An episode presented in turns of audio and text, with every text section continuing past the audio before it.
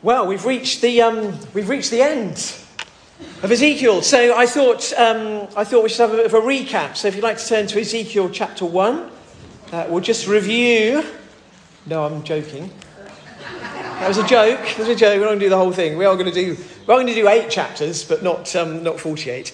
Uh, so um, if you turn to chapter 47, and we're just going to read the first 12 verses, and then we are going to um, just recap a little bit. But um, it's on page 880 in the chapel Bibles. If you'd like to turn there, Ezekiel chapter 47, uh, verses 1 to 12. Everyone got there? And uh, the context, as, as we'll um, see, is that Ezekiel is being shown a vision of a vision of what is to come, and this is part of that vision. The man brought me back to the entrance of the temple, and I saw water coming out from under the threshold of the temple towards the east, for the temple faced east. The water was coming down from under the south side of the temple, south of the altar. He then brought me out through the north gate and led me around the other side of the outer gate facing east, and the water was flowing from the south side. As the man went eastward with a measuring line in his hand, he measured off a thousand cubits and then led me through water that was ankle deep. He measured off another thousand cubits and led me through water that was knee deep. He measured off another thousand and led me through water that was up to the waist. He measured off another thousand, and now it was a river that I could not cross, because the water that had risen was deep enough to swim in, a river that no one could cross. He asked me, Son of man, do you see this? Then he led me back to the bank of the river. When I arrived there, I saw a great number of trees on each side of the river. He said to me, This water flows towards the eastern region and goes down into the Arabah, where it enters the sea. When it enters into the sea, the water there becomes fresh. Swarms of living creatures will live wherever the river flows. There will be large numbers of fish, because this water flows there and makes the salt water fresh. So where the river flows, everything will live. Fishermen will stand along the shore from Engedi to En There will be places for spreading nets. The fish will be of many kinds, like the fish of the great sea. But the swamps and marshes will not become fresh, they will be left for salt. Fruit trees of all kinds will grow on both banks of the river. Their leaves will not wither, nor will their fruit fail. Every month they will bear because the water from the sanctuary flows to them. Their picture, uh, their fruit will serve for food, and their leaves for healing. So we'll come back to that um, in a moment. But if you'd like to turn back to chapter 40, we are going to pick up um, in chapter 40 and, uh, and sort of start from there because last week we finished in chapter 39. So we've got, uh, we've got quite a bit to um, cover this morning. Uh, but don't worry, we will be home for lunch ish. So um, I, love, uh, I love stories, and uh, I love writing stories, and I love watching stories, I love watching movies. And uh, one of the one of the, the sort of the, the plot devices that is used very very regularly in stories and very very regularly in films is the plot device where you reach a point of it seems that all hope has gone, and there's a moment where it looks as if all hope is gone and, and disaster has gone up. So, um, I mean, there are just so many examples, but the one that immediately sprang to mind for some reason was uh, Toy Story. And uh, you remember this, uh, perhaps remember the scene in Toy Story where Andy and his family are moving house, and the car and the removal truck have, have, have moved away, and uh, Woody and Buzz are left behind, or Woody is left behind. And there's that scene where Woody and Buzz are on RC, the remote controlled car, and they're trying to catch up with the lorry. And first of all, the batteries run out in RC and they're left behind. And the, that's the first moment where you think, this is, this is hopeless. This is hopeless. They're never going to catch up. And then Woody spots that Buzz is strapped to a rocket, because remember, the evil boy who lived next door is trying to blow Buzz up with a rocket, and he's strapped a rocket to him. And, uh, and then Woody remembers he's got a match, in his holster and he thinks, ah, we're saved. I can strike the match light the rocket, it'll be all right. So he strikes the match, he lights the rocket, And then a car drives past and blows the, he blows the flame of the match out before he can light the rocket. And that's that moment where it's hopeless. They're, they're, there's no way now that they can be rescued. There's no way now that they can catch up with the lorry. And that's that moment. And then, um, as, uh, as, as, Woody is in tears, thinking this is a disaster, there's no way back, uh, the sun shines through the helmet of Buzz and, uh, and, and focuses on the back of Woody's hand and starts to burn a hole in the back of his hand. And then he realizes, we can light the rocket, we'll all be saved.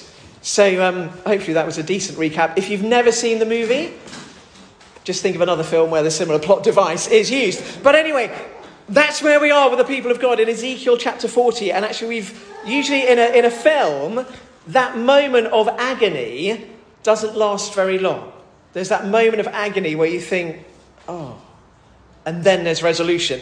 Well, the people of God have been in a place of agony for, well, Ezekiel 40, 25 years they've been in exile, and 14 years since the city has fallen and the temple has been destroyed. And remember that even while they're in exile, if you remember way back to when we did start in Ezekiel chapter 1, they have this false hope that no matter what else happens, even if they are exiled, God will never abandon Jerusalem because he's promised this is his dwelling place. He's promised he's never going to abandon it. So they've got into this space of thinking, well, whatever, whatever's gone wrong, however disobedient we've been, whatever punishments have come our way, Jerusalem will never fall, and then it falls. And they've been in this place for 14 years. On the 25th year of our exile, at the beginning of the year, on the 10th of the month, in the 14th year after the fall of the city, on that very day, the hand of the Lord was upon me, and he took me there. In visions of God, he took me to the land of Israel and set me on a very high mountain, on whose south side were some buildings that looked like a city. He took me there. I saw a man whose appearance was like bronze. He was standing in the gateway with a linen cord and a measuring rod in his hand. The man said to me, Son of man, look with your eyes and hear with your ears and pay attention to everything I am going to show you, for that is why you've been brought here. Tell the house of Israel everything you see. This is the moment where Woody spots that the sun is shining through Buzz's space helmet and is being focused on the back of his hand. This is the moment when, from that place of despair and hopelessness, suddenly there's hope. And what God is showing Ezekiel in this vision, which runs through the rest of the book, he's showing him this is my plan. This is what you have to look forward to. This is, this is what I am going to do. And it's a wonderful reminder to us that when we find ourselves in that place of despair and hopelessness, and sometimes in our lives, we, we find ourselves in those moments of thinking, it's, there, there is no hope. God has abandoned me if he, was, if he was ever there. I have no future. I have nothing left to look forward to. In those moments, this is the reassurance, this is the promise that no, God is working out a plan. And in these moments and in this vision, God is, is sharing with Ezekiel and with his people this is what you have to look forward to. And in the next couple of chapters, uh, what Ezekiel is shown is the rebuilding of the temple, the temple that's been destroyed.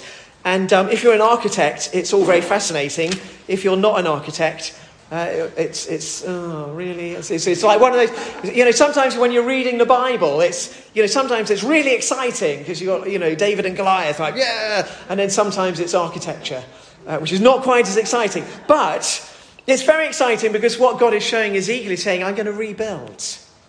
Everything that was lost, I'm going to rebuild it. And so Ezekiel is taken around this new temple. And then, chapter 43, the glory returns to the temple. The glory of God returns to the temple. God's plan always is to dwell with his people. And because of their disobedience, they have been, there's been this separation. And uh, you may remember the tragedy in Ezekiel chapter 10 when the glory of God leaves the temple. And uh, if you remember um, that far back, it's, it's the most heartbreaking moment because I said the people have lived under this false assumption that God will, he'll never leave the temple. He's promised this is his dwelling place for eternity. And then in chapter 10, the glory departs from the temple. And it's the most You know, it's the most wretched moment. It's uh, to use the, go back to the analogy of, of um, you know, Woody and Buzz. It's the moment when Woody's match gets blown out. The glory of the Lord has left the temple. There's, this is disaster. But now in the vision, Ezekiel is shown the glory returns. Returns to the temple. The man brought me to the gate facing east, and I saw the glory of the God of Israel coming from east. His voice was like the roar of rushing waters. The land was radiant with his glory. The vision I saw was like the vision I had seen when he came to destroy the city. And like the visions I'd seen by the Chebar River, and I fell face down. The glory of the Lord entered the temple through the gate facing east. Then a spirit lifted me up and brought me into the inner court, and the glory of the Lord filled the temple. Can you imagine how Ezekiel's heart swells when he sees this? He's living in exile and he hears the stories of the ruins of Jerusalem and the temple, and now God is showing him a fresh vision that the day is going to come when God's glory is once again going to fill the temple. And God makes a promise that he will never leave it. He will be with them forever. Verse 9 Let them put away from me their prostitution and the lifeless idols of their kings, and I will live among them forever. This is God's promise. This is God's plan. A day when he will dwell with us forever. Chapter 43, verse 13. In the new temple, there's only one piece of furniture which is described, and it's the altar. It's the only piece of furniture that's described in this vision uh, in the new temple. And it's because the altar is the place of reconciliation. It's the place where God's people can come and be reconciled to Him. How is it that God will be able to dwell with His people forever? Only if there's a place of reconciliation. And it's the altar which is the place of reconciliation. Uh, verse 18 Son of man, this is what the sovereign Lord says. These will be the regulations for sacrificing burnt offerings and sprinkling, sprinkling blood upon the altar when it is built. You see, God's desire is to dwell with his people, but the only way that God can dwell and be present with his people is if there is an offering of sacrifice to atone for sin. Uh, Hebrews chapter 9, verse um, 22. Uh, the writer says this The law requires that nearly everything be cleansed with blood, and without the shedding of blood, there is no forgiveness. Without the shedding of blood, there is no forgiveness. That's why um, Abraham is taken with his only son Isaac way, way back, because God establishes this principle that without the shedding of blood, there can't be forgiveness. And God knows that in order to dwell with his people, there needs to be a mechanism for forgiveness, and it's sacrifice, it's the shedding of blood, which is why the altar is the only piece of furniture in the new temple. God is preparing, this is the vision, this is the future. That God's glory will one day fill the temple. He will dwell with his people and they will be reconciled to him. Then, the next few chapters, we come to the division of lands. Uh, it's going to be re, a, place of blessing again. God is going to gather his people together again. And then we come to chapter 47. Uh, and this wonderful, wonderful picture of, uh, of, of uh, Ezekiel and the people of God being led step by step into his presence. And we have this wonderful uh, image of water flowing from the temple. Now, this is miraculous on every level. Uh, it's miraculous because it, um, Jerusalem is the only ancient city uh, not built on a river. Why would you build a city not on a river? Uh, every ancient city is built on a river because if you're going to survive, you need, you need water. You can't survive without water. Every ancient city uh, is built on a, on a river. I was, um, I've just started re, uh, watching um, uh, Who Do You Think You Are? And um, Bear Grylls is Bear Grylls is, is featured in the latest. Who do you think you are? And I was just uh, reminded of uh, when Bear Grylls did his series, series The Island. And if you watch The Island, he takes twelve people and they're basically just dumped on a on a desert island with literally nothing, and they have to survive. And the first thing that they have to do is find fresh water, because if they don't, they'll die. So why on earth do you build a you know build civilization not on a river? Uh, it's just it's daft. And, and you know, every ancient civilization, every city is built on a river. Jerusalem is not. And it's always a big issue for the people of Jerusalem is where they get their water from because there's no river. But in this vision, there's a river. And it flows from the temple, and it's a river of life. It flows from the side of the temple, and wherever it flows, it brings, it brings life. It brings fruitfulness. And in the vision, Ezekiel is, you know, he measured off a thousand cubits, so that's sort of to the eight bells, roughly, half a kilometre. Uh, uh, he measured off a thousand cubits. He led me through water that was ankle deep. Measured off another thousand, water that was knee deep. Another thousand, up to the waist. Measured off another thousand. That was a river that I could not cross because the water had risen and was deep enough to swim in. A river that no one could cross. Uh, the promise of God is that this this river of life is going to flow. And the invitation is for us to step into the river of life. And the invitation is to step into the river so deep that actually, we, actually we're swept along by it. That's, that's the picture. That God's inviting us to, uh, to come so deeply into his presence that we are so caught up in his presence that we are, we are swept along. Our, our feet is off the ground which is if you're someone who likes to be in control of things, is it's, it's a scary kind of it's a scary kind of image. We don't we like to be in control of things. We like to be in control of our lives. We like to trust God uh, so far, but we like to keep a measure of control. Don't? Well, I do. I hate not being in control. Uh, the idea of taking my feet off the, you know, off the floor and just being swept along I, I don't like that. I don't want to be in that place. But that's the place where God invites us to be in His presence, is to trust Him, to be swept along in this river. And it's a good thing because wherever this river flows, there's life. There is fruitfulness. In the, in the picture, the river, this river of life, it flows into the Dead Sea. Nothing lives in the Dead Sea. That's why it's called the Dead Sea, because nothing flows in it. But in this picture, uh, uh, verse uh, 9, there will be large numbers of fish because this water flows there and makes the salt water fresh. Makes the salt water fresh. Now that's a miracle because if you mix fresh water and salt water, the fresh water is tainted and becomes salty. But this is the other way around. This is what God does. This is what we see in the life of Jesus. It's a picture of what we'll see in the life of Jesus because God wants to dwell with us. And when He dwells with us, He doesn't get what we've got, we get what He's got. So that's why Jesus touches lepers, and everyone stands back in horror thinking, You're going to catch leprosy. No, the leper is made clean. This is why the woman with the issue of blood touches his robe in secret because she knows she's going to make him unclean She's going to make him uh, ritually unclean if she touches him with her bleeding. But the opposite happens. She is instantly healed. She gets what Jesus has got, not the other way around. When we come into God's presence, we don't taint him. We receive his forgiveness. We receive his cleansing. We receive his healing. That's the way it works. And that's what Ezekiel is being shown. Uh, the salt water is fresh. Fishermen will stand along the shore to spread their nets. There'll be fish of many kinds. Verse 12 Fruit trees of all kinds will grow on both banks of the river.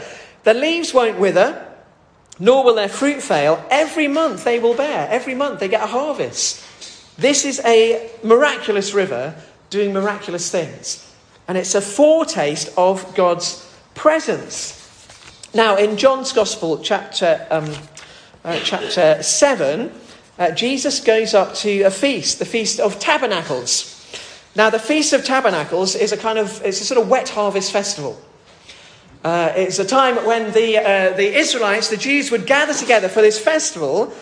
And one of the things they would do is they would thank God for the rains that had come over the previous year that had enabled a fruitful harvest so they had food to eat.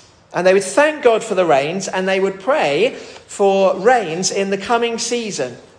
Rains of that would provide more fruitfulness. And as part of this festival, the high priest would act out the vision of Ezekiel chapter 47.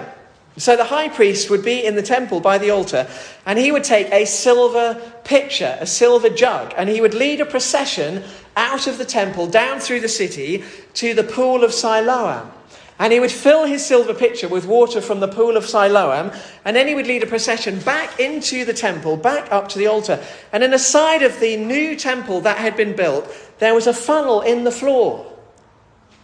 And the high priest would pour this water from the silver pitcher from the pool of Siloam into the funnel in the floor by the side of the altar in anticipation of the day when this river of life would flow from the temple and bring life and fruitfulness and healing wherever it went.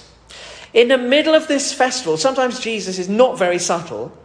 In the middle of this festival, Jesus stands up in John chapter 7, verse 37, and he says this On the last and greatest day of the feast, Jesus stood up and said in a loud voice, If anyone is thirsty, let him come to me and drink. Whoever believes in me, as the scripture has said, streams of living water will flow from within them. By this, he meant the Spirit, whom those who believed in him were later to receive. Up to that time, the Spirit had not been given since Jesus had not been glorified. So the high priest is acting this uh, uh, vision of Ezekiel 47. Jesus stands up in the middle of it and very unsubtly says, If you're thirsty, come to me. If you're thirsty, come to me. And if you come to me, then streams of living water will flow from within you. This is outrageous. This is why the religious authorities get so upset with Jesus, because he keeps scandalizing them by taking these things that they know everything about and just, uh, uh, uh, just scandalizing them. He's like, What are you talking about? How can you say this river of life is going to flow from you? You're a trumped up carpenter from Nazareth. How can you say that people who believe in you, this river of life is going to flow from you? It's outrageous.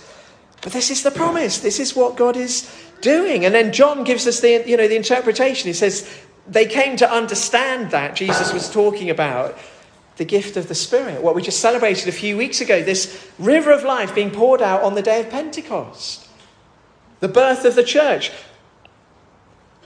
We are invited to be caught up in the flow of this river. Uh, a few chapters earlier, John is having, uh, Jesus is having this discussion with Nicodemus in John chapter 3 and, and blowing Nicodemus' mind about how possibly you can be born again. How's that possible? And, um, and Jesus says, You shouldn't be surprised at my saying you must be born again. The wind blows wherever it pleases. You hear its sound. You cannot tell where it comes from or where it's going. So it is with everyone born of the Spirit. This is what Ezekiel is being shown in uh, in, in chapter 47 with this, this river of life. This is what God is about. God is going to dwell with his people. That's the promise that they have to look forward to. Even though they're in this place of hopelessness, God is saying, you know, don't fret, don't worry. This is what's coming. This is my promise. This is what is going to happen. Don't doubt it. Uh, I am going to dwell with you. My glory is going to fill the temple. I am going to dwell with you, and I'm inviting you through the gift of the sacrifice that I will provide to come freely into my presence and to be, to be caught up in the things that I'm doing, to be caught up in my presence. What did we, what did we lose in the Garden of Eden? We lost the gift of dwelling face to face with the living God. That's what was lost. And God's plan, God's promise, His intention is for things to be recreated so that once again we can dwell in His presence. And through Jesus, we're invited now to step in. We don't have to wait till we die and, and go to heaven to begin living in the flow of God's presence, the flow of His Spirit. That's, that's the invitation, and the invitation in, in the picture is you know, what, well, how far in are you and how far in do you want to go? Because where he wants us to be is, is out of our depth. But sometimes we just, we're, we're, we're kind of, we're still on the shore looking, and, and, then, and then sometimes we, we get in ankle deep, uh, and, then, and then we get knee deep, and then, and then waist deep. And, and that's where it becomes scary because it's, it's ooh, Well, I'm waist deep, but I've still got my feet on the ground. And the invitation is to be, is to be caught up and, and swept along.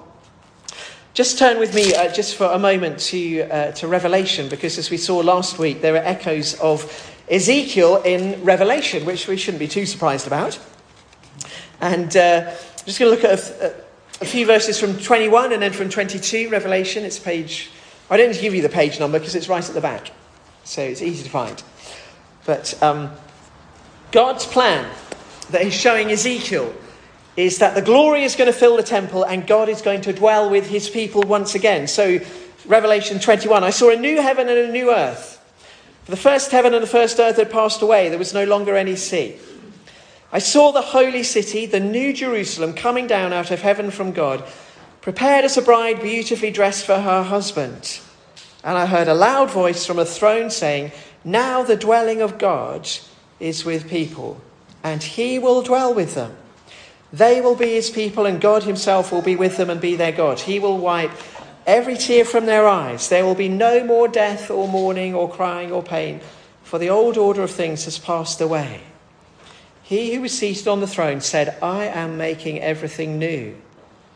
Then he said, Write this down, for these words are trustworthy and true. This is exactly the vision that Ezekiel is given. God is saying to Ezekiel, I am going to make everything new. I'm going to make everything new. Uh, when Ezekiel is given the vision, the people of God are in exile and Jerusalem is a pile of ruins. Uh, when John is given this revelation, the people of God are suffering persecution, being scattered across the known world. God makes a promise I'm going to do everything new. I'm going to make everything new. Revelation 22. Just listen to the echoes of Ezekiel 47. The angel showed me the river of the water of life, as clear as crystal flowing from the throne of God and of the Lamb down the middle of the great street of the city. Do you notice something has changed? In Ezekiel 47, where does the river flow from? It flows from the altar at the heart of the temple. But in Revelation, the river is flowing from the throne of God and from the Lamb because Jesus is the new temple. Jesus is the place of God's presence. John tells us in his gospel that the Word was made flesh and dwelt among us. We don't have to go to a temple to be in the presence of God. We just have to go to Jesus to be in the presence of God. On each side of the river stood the tree of life, bearing 12 crops of fruit, yielding its fruit every month. Ezekiel 47, it's the same, it's the same picture uh, every, every month. And it's the tree of life. When did we when did we last have access to the tree of life? It was in the Garden of Eden. Adam and Eve were shut out of the Garden of Eden so that they couldn't eat from the tree of life before they were restored and forgiven. But now, because of Jesus, we're invited once again to the tree of life, eternal life. The leaves of the tree are for the healing of the nations. No longer will there be any curse. The throne of God and the Lamb will be in the city, and his servants will serve him. They will see his face, and his name will be on their foreheads. They will see his face. Remember Ezekiel, every time he sees a vision, what does he do? He, he falls on his face.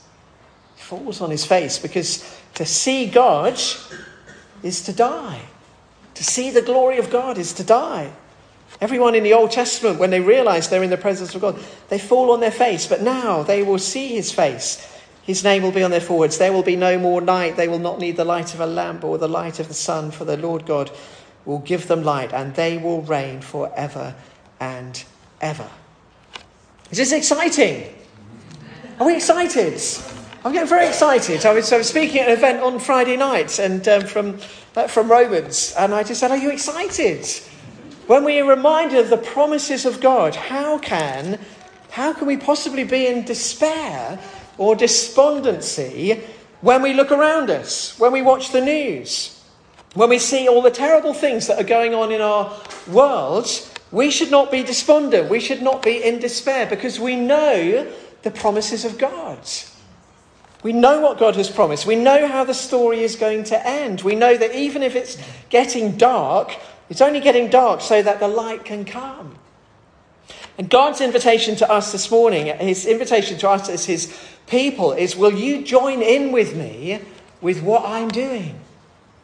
Will you join in with me and be part of what I'm doing? Will you join in with me and be part of the means through which this message is, is declared to the world? Will you allow me to use you for my glory? Will you allow me to use you to lift the name of Jesus high? Will you allow me to use you to bring the kingdom of God to bear, to bring hope to the hopeless, to bring life where there is death. Uh, the Father looks on us and he says, he says, jump in the river. Jump in the river. Get swept up in it because I'm doing a new thing and I'm doing a good thing. Ezekiel finishes uh, chapter, uh, chapter 48, the very last verse, just the conclusion of this vision and uh, the conclusion of the whole book. And remember where we've come in this book, how, you know, how the early chapters were just full of kind of doom and gloom and punishment and, uh, and all of that. This is the promise. This is the end of the story. The name of the city from that time on will be The Lord is there. The Lord is there. And uh, um, in my, in my in my former life uh, in, in, as, as, um, uh, in the Church of England, uh, I'd always begin a service with the words, The Lord is here. The Lord is here. And everyone would respond by saying, His Spirit is with us. Sometimes liturgy is all right, isn't it? Um, the Lord is here, and His Spirit is with us. And He's like, Yay! Let's get on and build the kingdom. Let's build on build the kingdom. So this morning we're going to come to a, to a, time, of, um, a time of communion. And uh, remember, the only piece of furniture in the, the new temple that Ezekiel has shown is the altar. Because it's the altar, it's the place of sacrifice that enables us to come into his presence. And the reason that we, in obedience to what Jesus has commanded us, we, we share in this meal is to remind us that we come into the presence of God uh, through the once and for all sacrifice of the Lord Jesus.